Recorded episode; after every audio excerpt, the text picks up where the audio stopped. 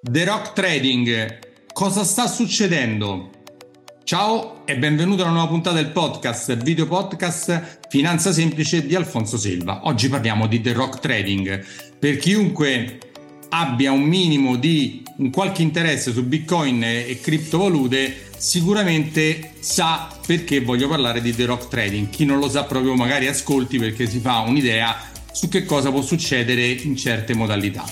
Per parlare di The Rock Trading, che lo dico subito, ho avuto ospite qui su questo podcast in tempi non sospetti per commentare una cosa che però eh, d'altra parte io non è che so che posso essere responsabile per quello che combinano gli altri, è normale, non lo so, e ho invitato un'altra persona Ferdinando Amedrano che ormai è il top eh, ospite del, di questo podcast perché ci è stato 3, 4, 5 volte, non lo so. Tra un po' lo conduci te Ferdinando. Ma insomma non ti voglio rubare questo lavoro, anch'io il mio. Buongiorno Alfonso e un saluto ai tuoi follower e ascoltatori. Anche perché tu c'hai il tuo podcast in cui parli di criptovalute, bitcoin, tutte le problematiche, tut- che su tutto quello che succede tutte le settimane, che invito a seguire. Vuoi dire tu il titolo del tuo podcast, eh, Ferdinando? Crypto Week in diretta tutti venerdì alle 18 e poi in differita su YouTube, sui social di CheckSig e anche su Spotify.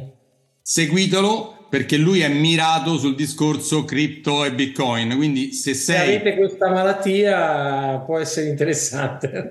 Ce l'ho anch'io ti seguo sempre sempre sempre sempre però così imparo imparo imparo. Senti prima di iniziare ad andare a parlare di The Rock Trading io voglio fare un piccolo editoriale mi devo togliere il classico salsolino dalla scarpa come si dice. Io faccio questo lavoro lo faccio da 30 anni il consulente finanziario Faccio questo podcast, quasi 200 puntate, 450 video, sono consulente finanziario iscritto all'albo, lavoro con una grande banca, insomma qualche titolo penso di averlo per parlare di banca, finanza, investimenti, no? Dico qualche cosa dovrei sapere.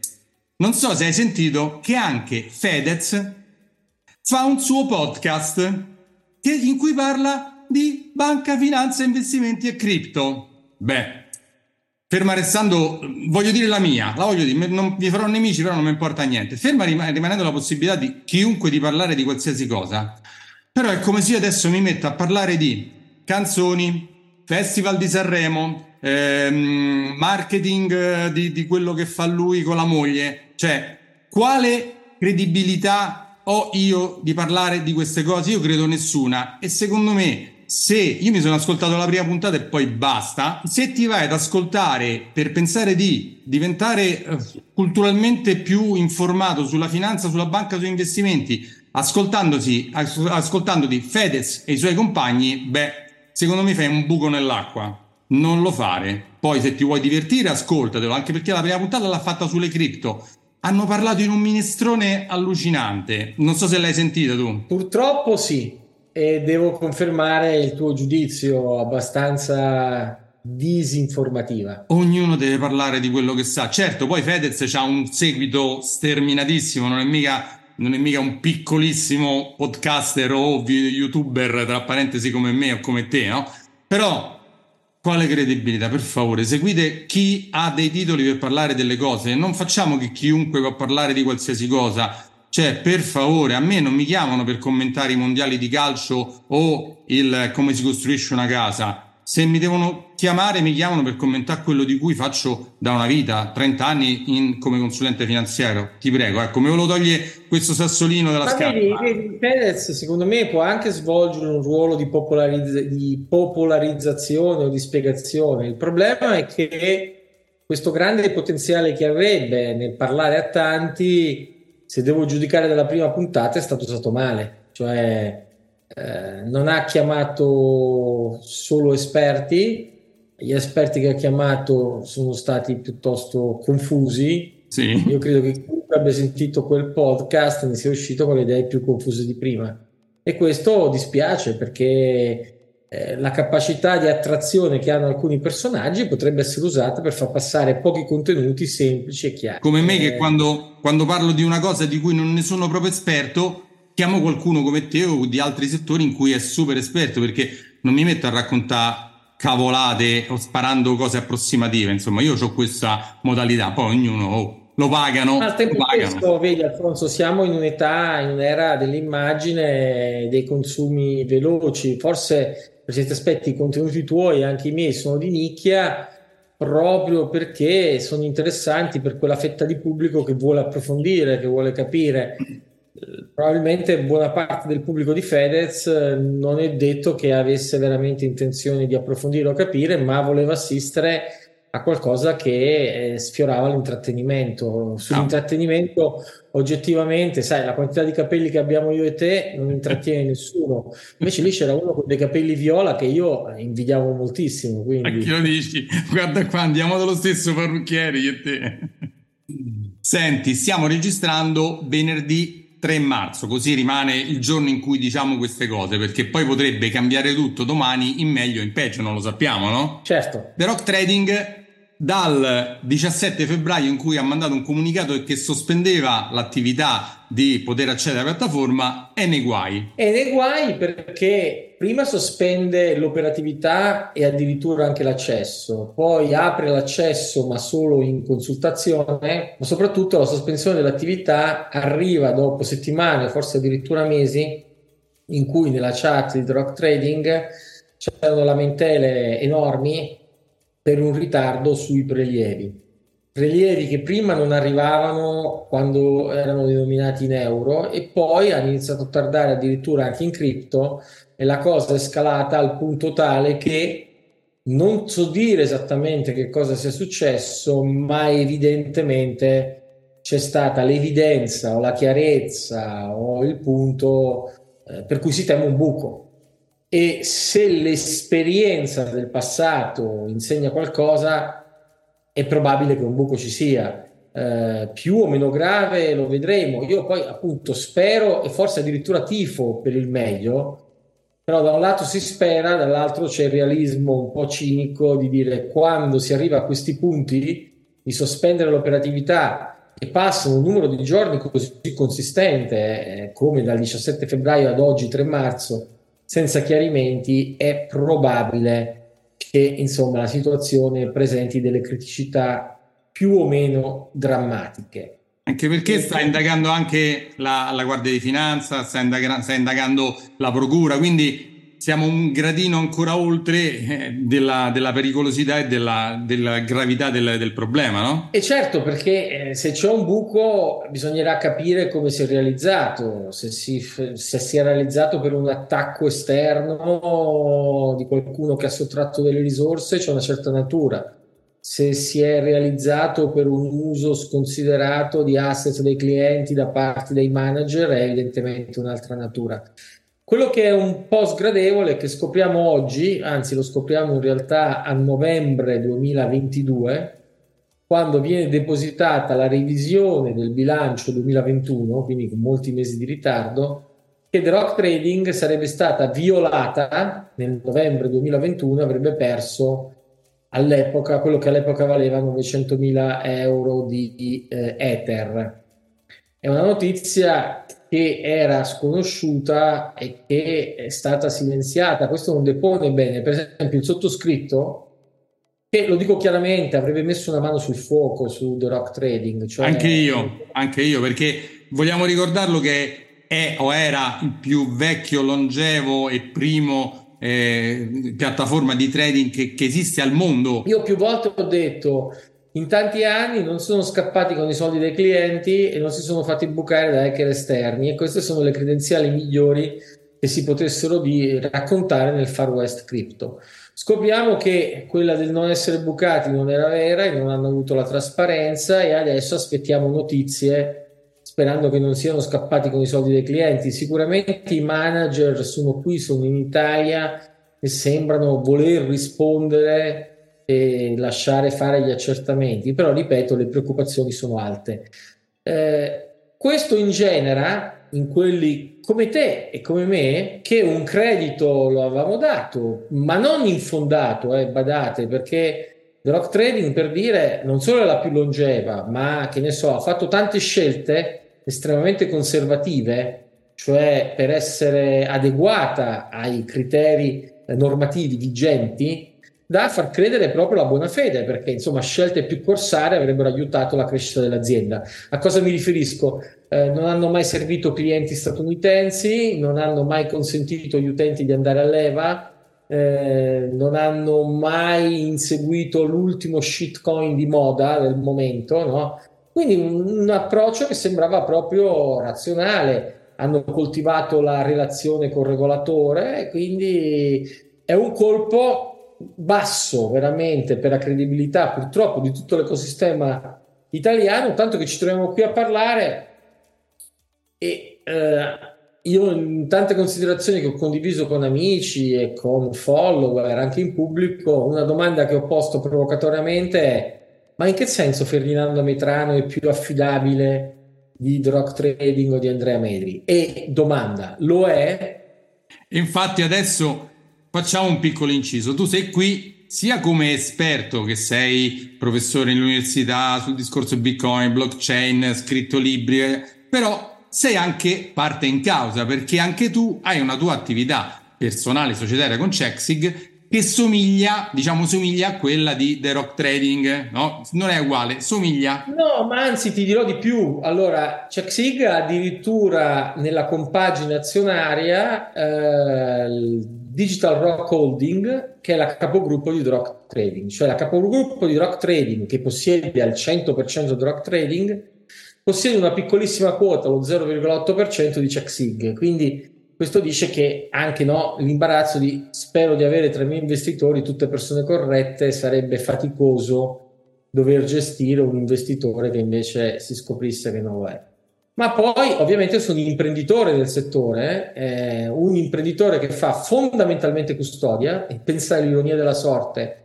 tanti clienti di The Rock Trading che oggi temono di aver perso i loro fondi, avrebbero potuto fino al 16 febbraio trasferirli direttamente in custodia Checksig nativamente da The Rock Trading perché aveva un accordo con cui potevano farlo. Checksig fa custodia, fa anche compravendita, aiuta i clienti a stare in regola con il fisco fa tanta formazione e fa informazione, come dicevi tu, anche settimanalmente. Però allora il tema è perché Ametrano e CheckSig dovrebbero essere più credibili? Infatti è, sa... è, la domanda che ti volevo fare, perché da, da, da cattivo, io faccio parte del cattivo, dico ma, ma, se uno si è fidato di The Rock Trading, no? Adesso dice, mannaggia, ci avevo messo lì mezzo bitcoin, un bitcoin, qualche altra cosa, e questi sono spariti, non si sa che fine gli hanno fatto, non sono spariti, comunque non, si, non li posso più riprendere questi soldi. A Medrano. Per ora non si sa, potrebbero essere spariti, speriamo di no, ma per ora non potrebbero. si possono recuperare. Eh, dico, perché mi devo fidare di un altro che somiglia a eh, The Rock Trading? A Medrano perché è bello, ma non siamo belli. No, anzi è brutto, basso, grasso, pelato. Qualcuno mi trova simpatico, ma almeno la metà di quelli con cui mi confronto mi trovano pure antipatico. Quindi, eh, allora, perché venire di... da te? Perché venire perché fidarsi di Chexig e non vorrei che magari fra sei mesi eh, scopro che anche Chexig ha avuto un problema, è scappato, ha chiuso, non ha fatto più riprendere i bitcoin alla, ai suoi clienti e quant'altro. Certo, c'è un problema, io direi un problema esiste, che i regolatori, i controllori ancora non controllano veramente le società che fanno il tuo lavoro. Ma tu stai mettendo tante, tante cose sul tavolo, fammi rispondere a questo obiettivo. Allora ti dico, come imprenditori, quando siamo partiti io e il mio socio Paolo Mazzocchi nell'ottobre del 2019, volevamo fare un'azienda che fornisse tre cose che all'epoca non forniva nessuno, cioè un'azienda che avesse le attestazioni SOC.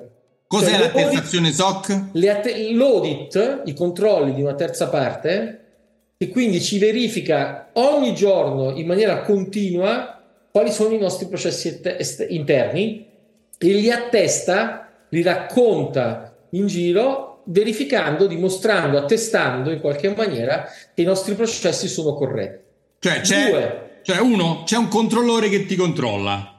Ed è una delle big four, delle più grandi società di consulenza Chi mondiali. Deloitte.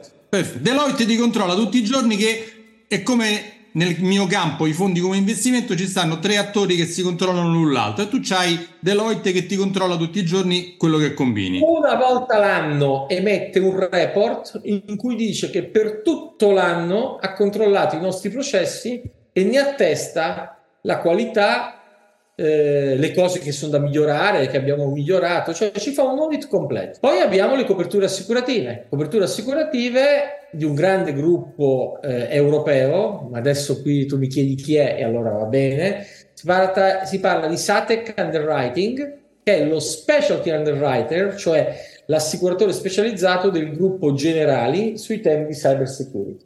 Ok. Uh, quando noi siamo partiti a ottobre 2019, nessuna azienda al mondo aveva queste due credenziali.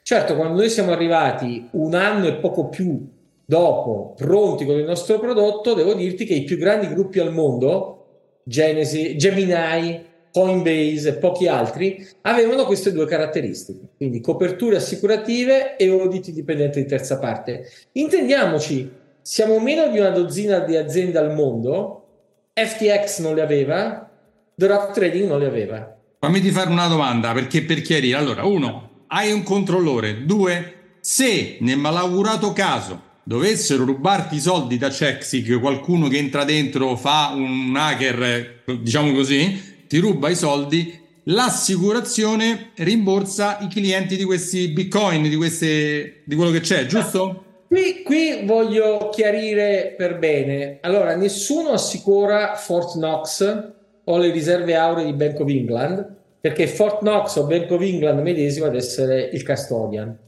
Quindi di per sé non sono assicurati tutti i depositi presso CheckSig, perché CheckSig è o dovrebbe essere l'assicuratore, ma tutti i prelievi che vanno da CheckSig verso il cliente finale e che quindi possono essere attaccati sono coperti da garanzie assicurative, proprio così come tutti i trasporti di oro da e verso Fort Knox, da e verso eh, Bank of England sono coperti da garanzie assicurative. Quindi il parallelo con l'oro fisico è perfetto. Okay. Ma poi io aggiungerei quest'ultima caratteristica che da ottobre 2020, cioè da quando siamo partiti, noi siamo stati i primi al mondo a dare la prova pubblica di riserve.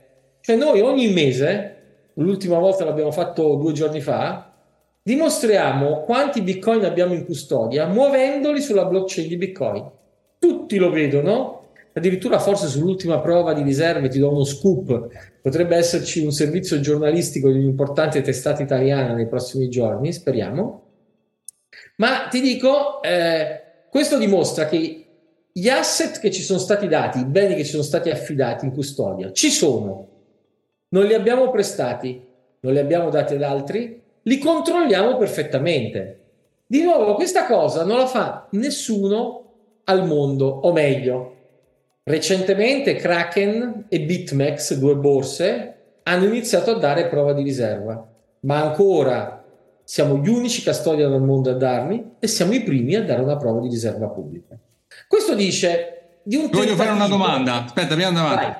Perché solo Checksig fa questa cosa per una scelta aziendale o, perché, o per quale altro motivo? Perché solo voi? Per una scelta di trasparenza totale, dovresti invitare i miei competitor italiani e chiedergli perché non la danno, o i nostri competitor internazionali e chiedergli perché non la danno.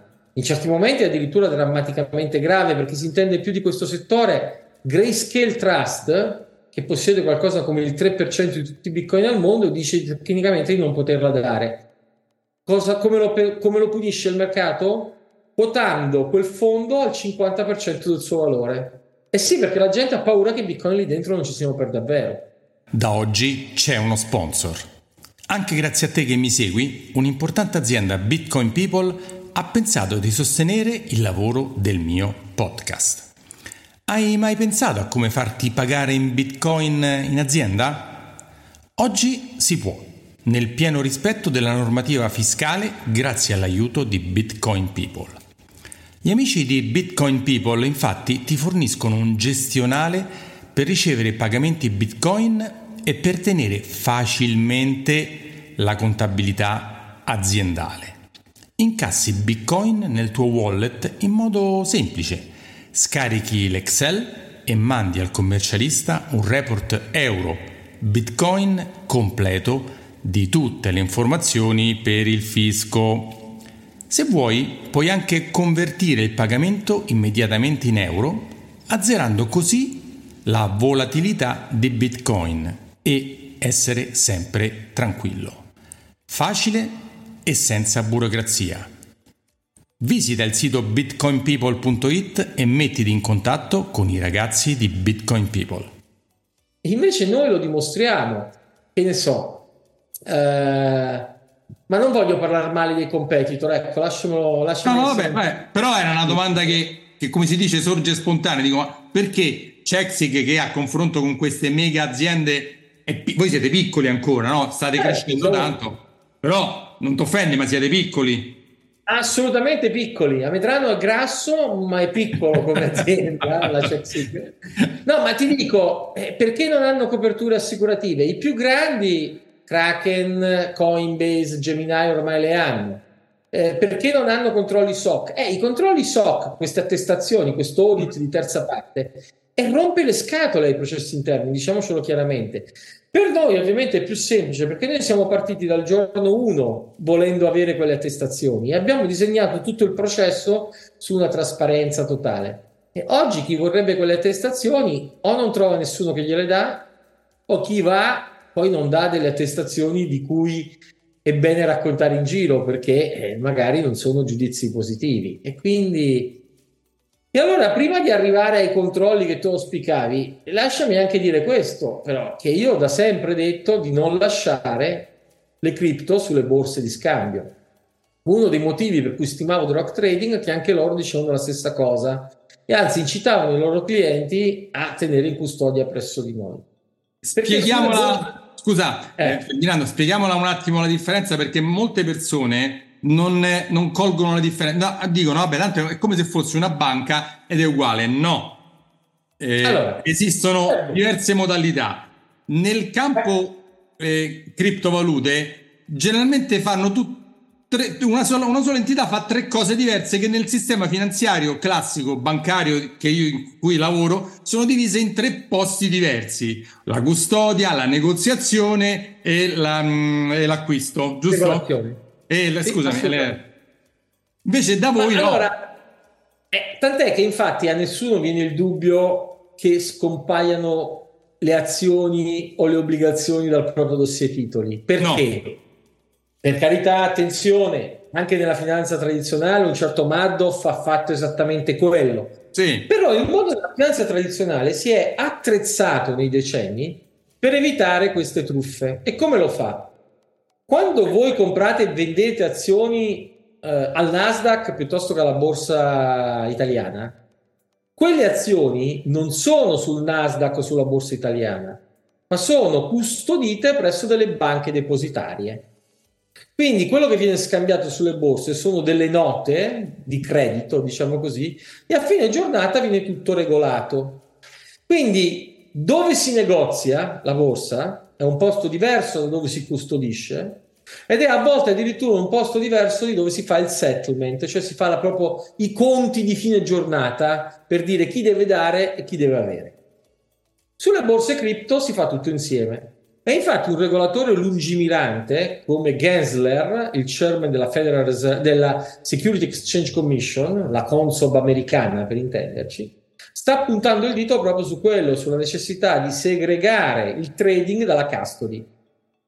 Noi nasciamo come custody, il che dà anche un vantaggio ai nostri clienti, perché quando i nostri clienti chiedono a noi di comprare e vendere per loro, lo facciamo noi sulle borse. E quindi il rischio borsa ce lo prendiamo noi. Non solo poi compriamo e vendiamo sulla borsa dove in quel pre- momento c'è il prezzo migliore per il nostro cliente, ma la vendita o l'acquisto è immediatamente integrata con la custodia Spesso, siccome abbiamo volumi alti, riusciamo ad avere anche commissioni transazionali più basse di quelle che il cliente avrebbe automaticamente. Però a questo punto sembrerà che io stia raccontando che noi siamo i più bravi e gli altri sono peggio. Però scusami, Alfonso, devo dirlo, devo farlo. È un conflitto di interessi il mio, ma è lo stesso conflitto che quando stavo in banca e dicevo quello che pensavo, la banca non lo voleva fare e sono dovuto uscire. Quando sono uscito abbiamo fatto quello che pensavamo, che fosse il meglio e noi non abbiamo tema di smentita. Vogliamo vedere i nostri competitor che ci dicono ah ma con CheckSig avete questo rischio. Quale rischio? nessuno dei rischi che i, i clienti hanno con altri competitor, noi ne abbiamo in più, noi ne abbiamo sempre solo di meno. E lo possiamo dimostrare, lo possiamo raccontare, lo possiamo spiegare. Abbiamo un processo trasparente. Che quanti bitcoin abbia in custodia CheckSig? Al 3 di eh, marzo 2023 lo si vede sulla pagina checksig.com, sto proprio andando lì anch'io per vederlo, mm. checksig.com slash POR, che sta per prova Proof of Reserve, e al 28 febbraio avevamo in custodia 557.74 bitcoin.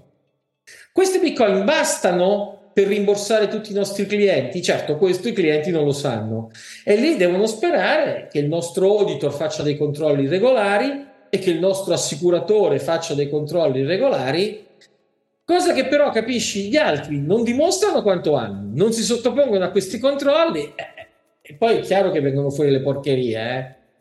Eh, eh sì, quando, quando il controllore e il controllato sono la stessa persona, eh, cioè, sorge la cosa, dice ma quasi quasi come ha fatto FTX, mi prendo i soldi e mi ci faccio un po' quello che mi pare a me li spendo in giro per il mondo, li presto a, a, quello che sarebbe il mio collaterale che però è collegato con me, che alla, che alla fine si spende i soldi dei clienti. Che non è, il problema non è Bitcoin o criptovalute, il problema è chi fa cosa rubando cosa, perché potevano rubare l'oro, potevano rubare un'altra cosa, potevano fare un'altra, un'altra non è tanto il cosa dove l'hanno preso. Il mondo cripto però non lo capisce nessuno e quindi sembra più offuscato, mentre in realtà eh, a tutti i regolatori italiani siamo disponibili a fare della formazione e spiegarvi come si controlla.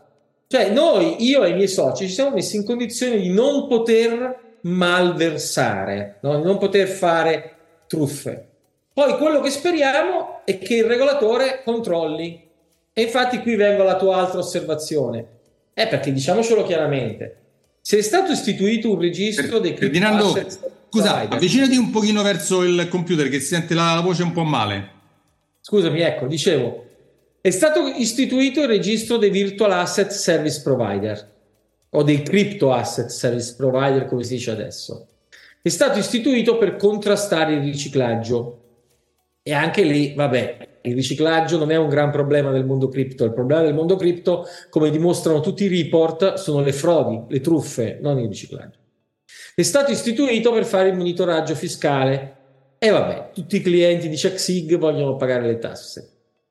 Ma perché su quegli iscritti non c'è anche un controllo delle autorità che siano in grado di erogare dei servizi in maniera affidabile? Per Come esempio, fanno come fanno sulle banche, no? come fanno sulle banche, sugli intermediari. Noi abbiamo la Consob, l'IVAS, il controllori dei fondi pensioni, noi abbiamo 20.000 autorità che controllano la Banca d'Italia, quindi ognuno ci controlla. E allora pensa che a me rinfacciano, dicono, ah ma la comunità Bitcoin non vuole i regolatori. No, no, calma, io rispondo delle cose che dico io e io non ho mai detto che il regolatore non può regolare gli utilizzi il regolatore non può regolare la natura di Bitcoin perché non può regolare le caratteristiche chimico-fisiche dell'oro, ma deve regolare come l'osolo viene usato. Se uso un lingotto per spaccarlo in testa a un mio nemico e ucciderlo, se uso un lingotto per finanziare attività criminali, eh, sono da arrestare comunque, no?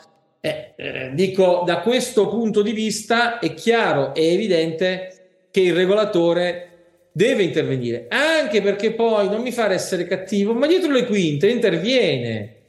Interviene sì. quando c'è il crack e poi soprattutto interviene dicendo alle banche non andate avanti nel mondo cripto e quindi lascia tutti gli investitori in balia di gente che se gli va bene è Ametrano, se gli va male è Sam Bankman Fried di FTX. E quindi anche perché mi sembra un'altra cosa che tu ricordi o qualcun altro ha detto che ha detto anche alle società di revisione di non fare revisione sulle società di cripto. Questa è la Consob. Ah, okay. Che ha detto questa indicazione drammatica perché, per esempio, mi mette, mette la mia azienda in seria difficoltà no? perché i nostri fornitori ci dicono: eh, ma la Consob ci dice di non farlo. E ma a che titolo? In realtà la Consob dovrebbe dire alle aziende di revisione e di consulenza controllate con maggiore severità e attenzione. Poi intendiamoci, il caso non è Deloitte CheckSig. Il vero caso, e qui do un mini scoop per chi lo vuole ascoltare, il vero caso è che l'auditor di Tether, quindi lo stablecoin più importante al mondo che capitalizza tra i 60 e gli 80 miliardi, l'auditor che attesta le riserve di Tether è BDO Italia, cioè una società italiana. Chi è? Siccome mai sentita. Tether, siccome sulle riserve di Tether ci sono molti dubbi e chiaramente c'è una preoccupazione. Guarda caso BDO Italia è lo stesso auditor dei bilanci di The Rock Trading. E ma allora BDO Italia, come a Deloitte, come a tutte le società, bisogna dire, signori, quando prendete questi incarichi, siate stringenti ed attenti.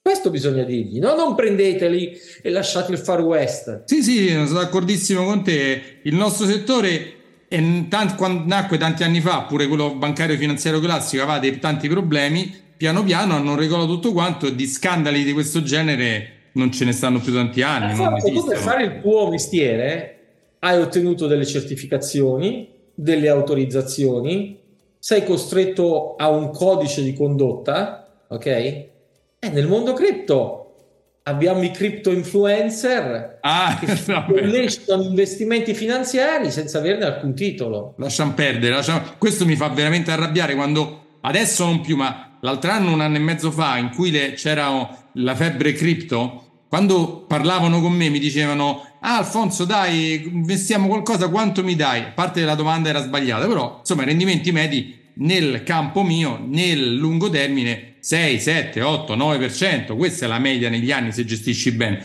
eh, ma io se compro la cripto sbiticuccu io mi dà il 2% a settimana e poi perdono i soldi e poi si lamentano e poi dicono eh ma non c'è nessuno che controlla eh. quando tu gli racconti la verità sono avidi. Quando poi perdono i soldi si lamentano. Non so se sei d'accordo con questa cosa.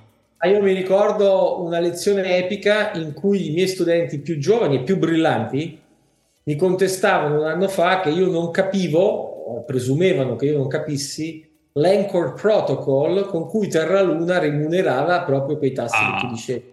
E mi davano del vecchio conservatore, cioè io ho capito che poi prendo gli schiaffi dal regolatore perché sarei troppo innovativo ma per certi fronti sono addirittura troppo lento. È un boomer. Ragazzi, è un boomer. Ragazzi, un boomer. Ragazzi, ma attenzione, ricordiamoci sempre che i rendimenti sono la remunerazione dei rischi.